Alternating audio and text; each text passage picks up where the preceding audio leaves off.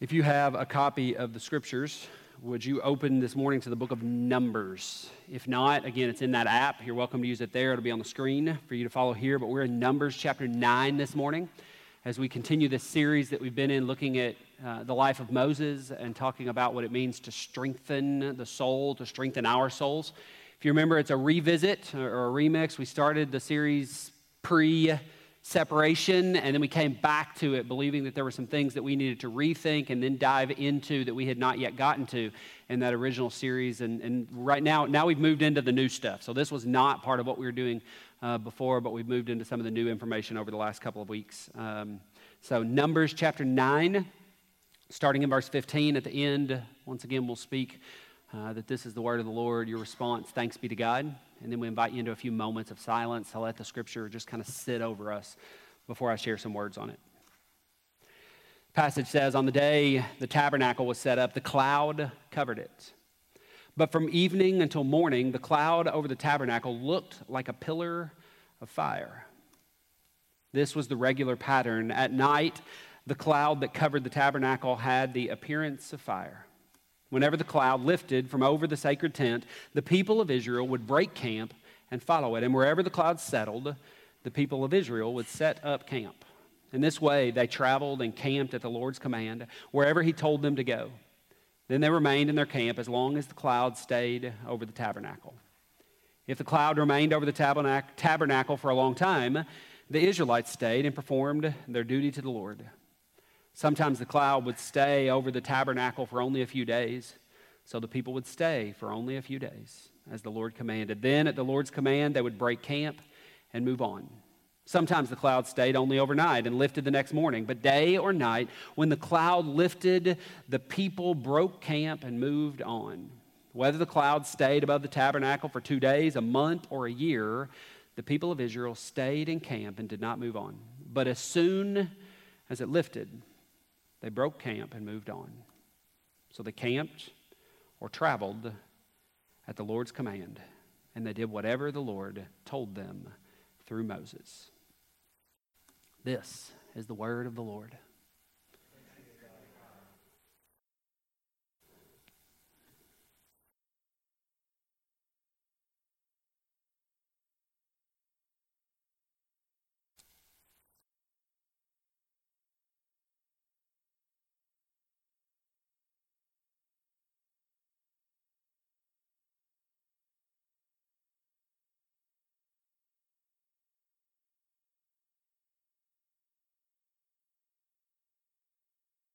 Amen. I think Numbers 9 is a really amazing picture of what it looked like for God to lead God's people and what it looked like for the Israelites to faithfully follow wherever God was calling, whatever God was doing. In this retelling of the story, we're shown the Israelites who had little doubt that God was guiding them, little doubt that God was moving from place to place and showing them exactly where to go. And in the retelling, there was little doubt that they were going to follow. The story says that they followed every time immediately, without question. The, the cloud moved, they got up and went. Now, let me be honest, my own periods of discernment are rarely quite that clear or that easy. My guess is that many of us wish that discerning God's movements was as easy as watching a cloud move from place to place at exactly the right time and showing us exactly where to go and exactly when to do it. But it usually isn't that easy in our life of faith. I don't think it was actually quite that easy for them. I think it's important that we remember as we look at the passage that the passage is a story that's a later recording of what they'd already walked through, a later recording of what they'd experienced and what happened. And for many of us in our journey, we often have the ability to look back and go, well, God was moving here, and then God moved there, and God moved here. And as God was moving, I moved and followed God. But sometimes we don't actually realize that until we look back on it. Sometimes we don't realize that until we take some hindsight and look back and recognize what was going on.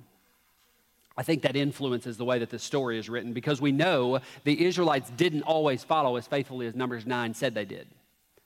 We're actually told that they didn't in some situations, and that because they didn't, it was their disobedience that stretched the trip from Egypt to the promised land and made it last decades longer than it was supposed to.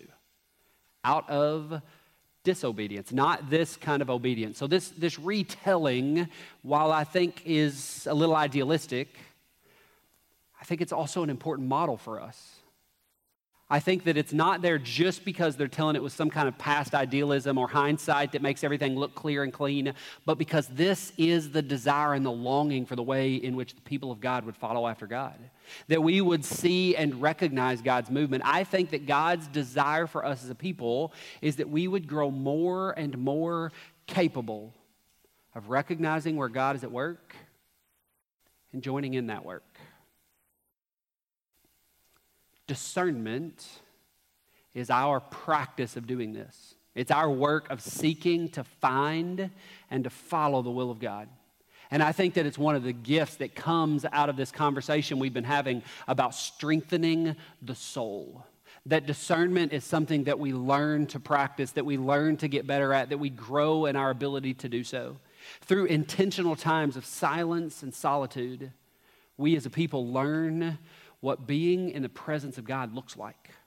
We learn what being in the presence of God feels like. And over time, we have this growing desire to stay in that place, to stay in that place of being right in the center of the presence of God, because in that place, we recognize the fullness of who we were created to be the fullness of who you and I were called to be when we are in the presence of God most deeply, most intimately, most intentionally. And then as the presence of God moves to a new place, as it shifts in a new direction, because we desire to be in that presence, in the center of what God is doing, we long to move with the presence of God as the presence of God moves from place to place we gain this ability to notice God at work and to go when God works, to join God in the work that God is doing. If it's not here and it's there, we want to be there.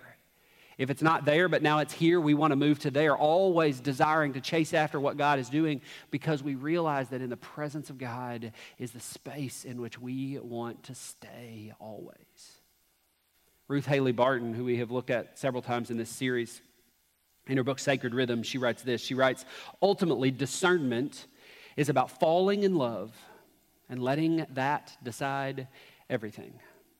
It's about falling so deeply in love with God that nothing else matters.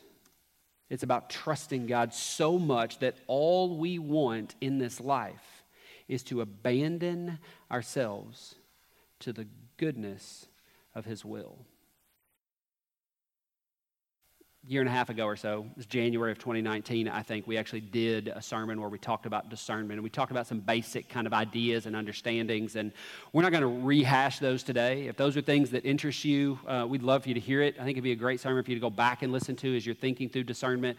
Um, it may have been January 19th, if I'm recalling that correctly, but it's on our website and you're welcome um, to go look at that to learn more about discernment. But we want to talk we want to lean deeper into it and look at this story significantly remembering and recognizing and seeing that the story of Moses and the Israelites was full of missteps and mistakes. It was full of time after time that they didn't do everything right, that they weren't completely faithful, that they didn't follow with this kind of quick, reckless abandon that said, God went, let's go after him.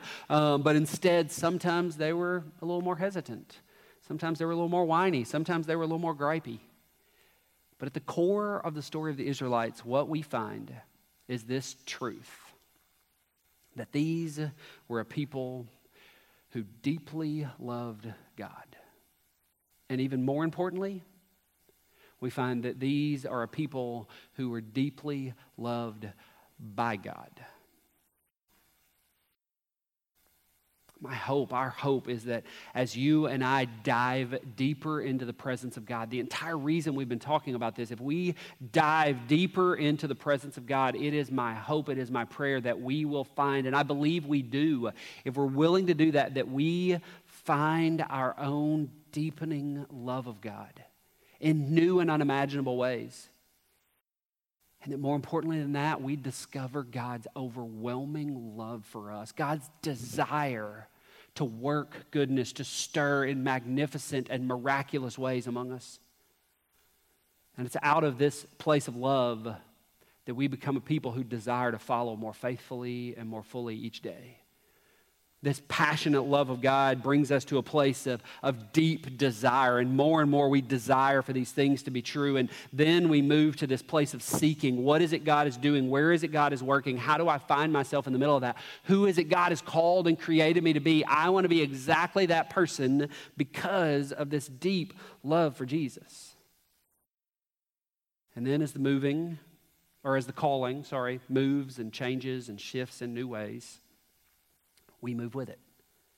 This is our practice of discerning God's movements. This is what Moses was doing alongside and on behalf of the Israelites. He was joined with them, but he was also doing it on their behalf and pointing out God is going. Here's what God is doing. Here's what's happening. I think this is what God wants to be true of you and of me. That more and more we're becoming this kind of people, this kind of people who discern, who see, who recognize God at work, the movement of God, and follow faithfully after that. A people who faithfully follow the cloud of God as it moves from place to place. And if we do so, if we work to become this kind of people, I think that this kind of faithful love brings us to a place where we have to wrestle with um, a traditional spiritual concept that may not be familiar for many of us, at least the term or the usage of it. It's the idea of indifference. Now, it sounds like not caring, not caring what happens or how things go, just kind of floating along and allowing everything to happen. That, that's not what spiritual indifference is. Spiritual indifference, in fact, is something much, much deeper than that. It's a transformed way of caring about things. So rather than not caring at all, it's a transformed way of caring where we begin to care about things that maybe we never cared about before. It's a transformed way of releasing things. Many of those things, things that were the most important to us in the past. A transformed way that gives us the ability to release idols and desires and dreams and hopes of what may come and may happen. Barton defines indifference this way. She says, Indifference is the dis- indifference in the discernment process, sorry, means that I am indifferent to matters of ego, prestige, organizational politics, personal advantage, personal comfort or favor, or even my own pet project. She goes on to say it is a deep commitment to God's will, nothing more, nothing less, nothing else. For me, discernment has been a spiritual practice that I have been praying about and thinking about and considering and working on so much over the last couple of years.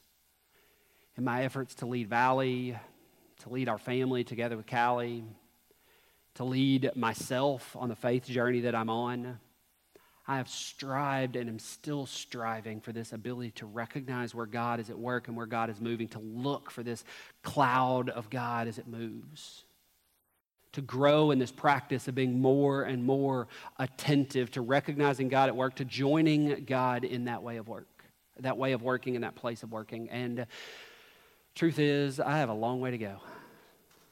I have a long journey of figuring out how to discern and how to see what is happening, but I am growing to understand that it starts with the building blocks that we have been talking about over the last several weeks. I can't discern what God is doing or where God is moving or where God is calling me or us or anybody that I lead without intentional time in the presence of Jesus. I can't discern God's dreams for our church and for my family and for our future without intentional times of silence and solitude. This is the place, this is the space where the Holy Spirit can do the, the work that the Spirit desires to do of working transformation in my soul so that I become someone who is deeply in love with Jesus, someone who is indifferent. God's will. Nothing more, nothing less, nothing else. Now, the hard part of discernment, it's hard enough to try and figure out where God is moving and see where God is moving, but the really hard part is choosing to follow sometimes, isn't it? Sometimes we see God move, but the, the decision to go can be the difficult part. Barton, as she writes about this, says, But discernment is not the end game. The end game is to actually do the will of God as we have come to understand it. We want to do the will of God. We want to be people who do the will of God. In Numbers 9, as we read the story, we saw that as the cloud would move and they would see it move, then they had to choose to go follow. The people of God, the Israelites, had to choose to stay when the cloud stayed, they had to choose to go when the cloud went. They couldn't move without the cloud. They couldn't go where the cloud wasn't going. Faithfulness, obedience meant watching and then choosing to do what the cloud was doing. In verse 29, it says, Whether the cloud stayed above the tabernacle for two days or a month or a year, the people of Israel stayed in camp and did not move on. But as soon as it lifted, they broke camp and moved on. This is the kind of people that God has created and called us to be. This is the kind of person of faith that I want to be. This is the kind of faith that I pray that you will have. This is the kind of faithfulness that I long to be true of Valley. As Valley continues to look towards the future and figure out what is happening and what God is doing and where God is moving. And I hope that this is exactly the kind of faithfulness that you pray over me and over Callie and over our family, that we be a people, each of us and all of us, a people who watch for the cloud to move. And when the cloud moves, we follow. Even when it's hard.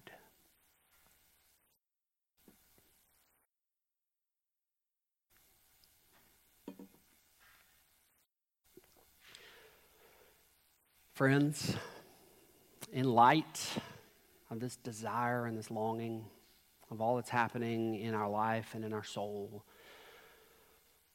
I have to let you know this morning that just recently, uh, Callie and I were offered an opportunity to serve in ministry that is so clearly fitting with who God has called us and created us to be, that we have to walk into what the Holy Spirit is doing in this. After a lot of time of prayer and discernment, of inviting some important people in to help us pray and discern and look for what God is doing, we have discerned that the cloud of God is moving and that in faithfulness we have to move with it. When Cal and I met, many of you know parts of this story. When Cal and I met more years ago than I can remember now, one of the things that stood in the way of us thinking about any kind of romantic relationship with one another was this separation of our, our desires and our longings and our understandings of who God had called us to be. Since the very beginning of when I've known Callie, Callie has always known and believed that God has created and called her to live and serve overseas. And I didn't feel that way at all.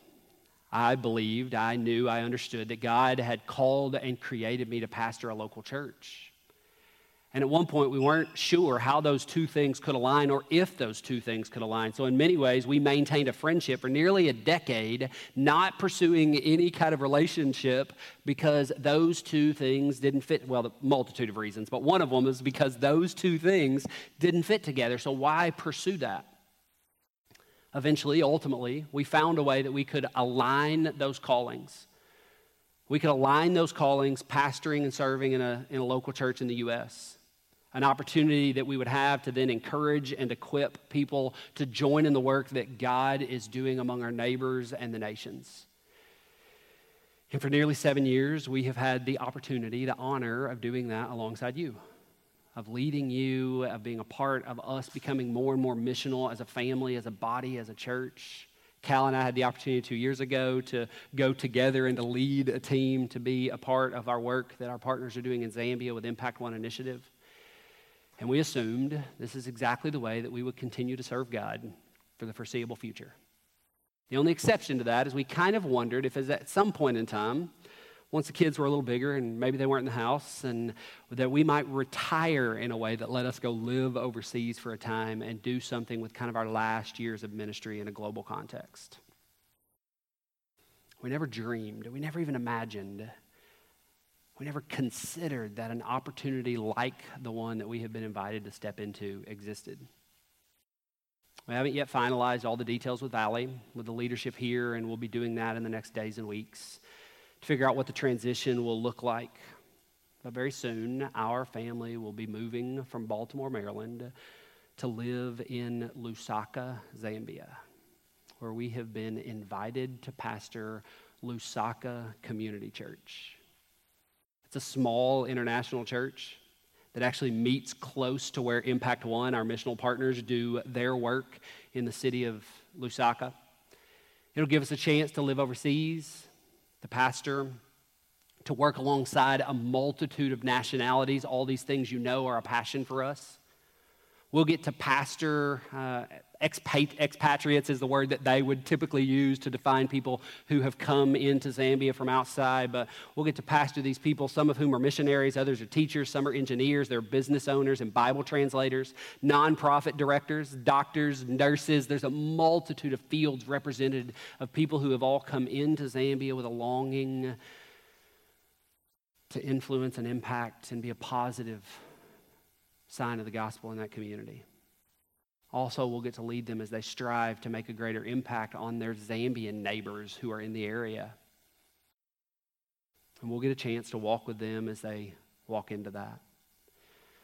We're also going to get the opportunity to live in the same community that my sister Whitney lives in, and her husband Mabuto, and our nephew Zeke. Emery back there is excited about that part.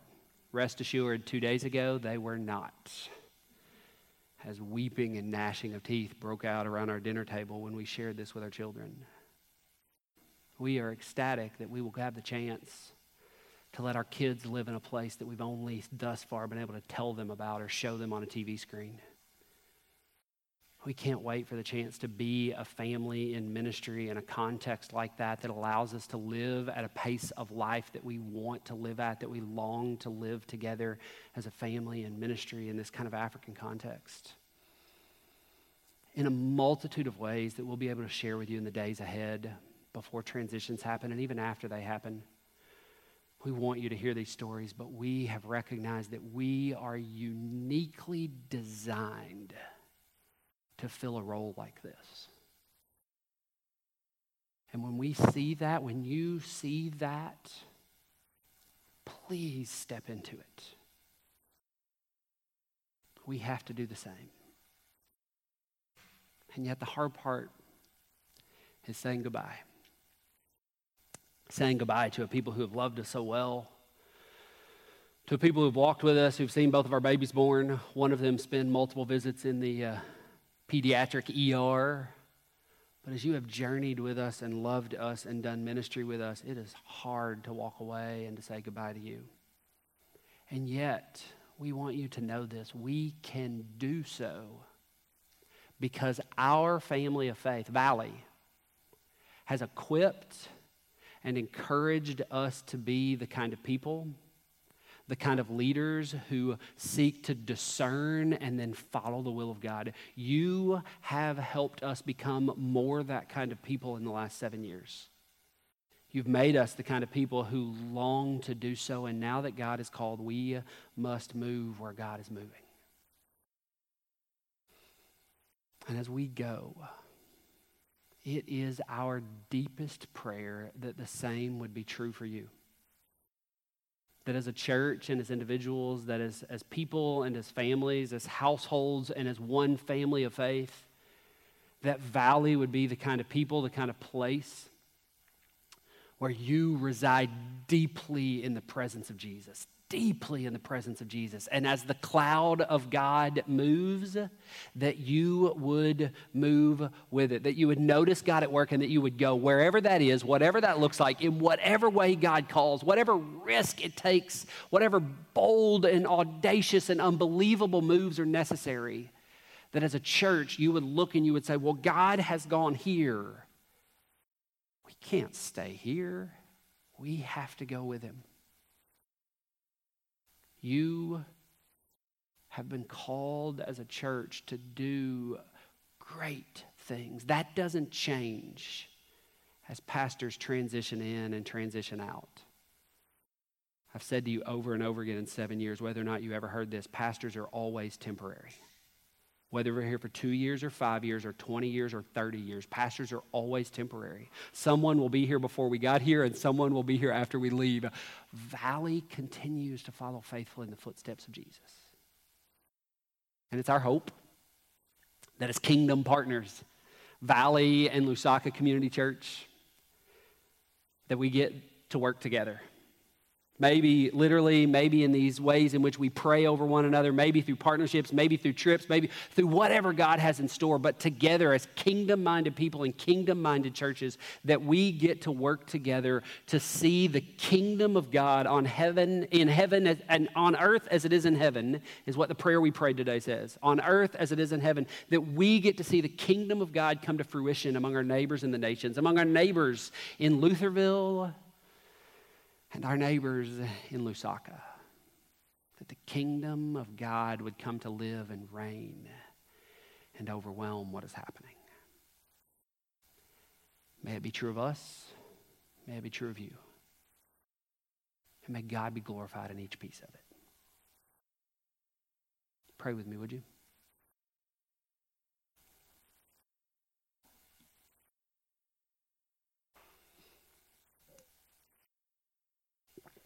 Lord Jesus, hear our prayers.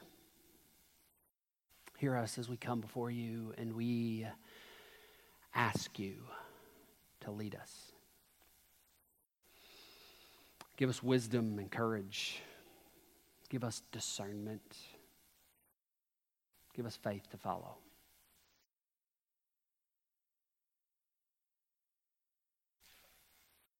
God, I pray over us as I pray over my children when I pray for them and put them to bed. God, make us strong and brave and full of courage. Make us humble and wise and kind. In Jesus' name we pray. Amen.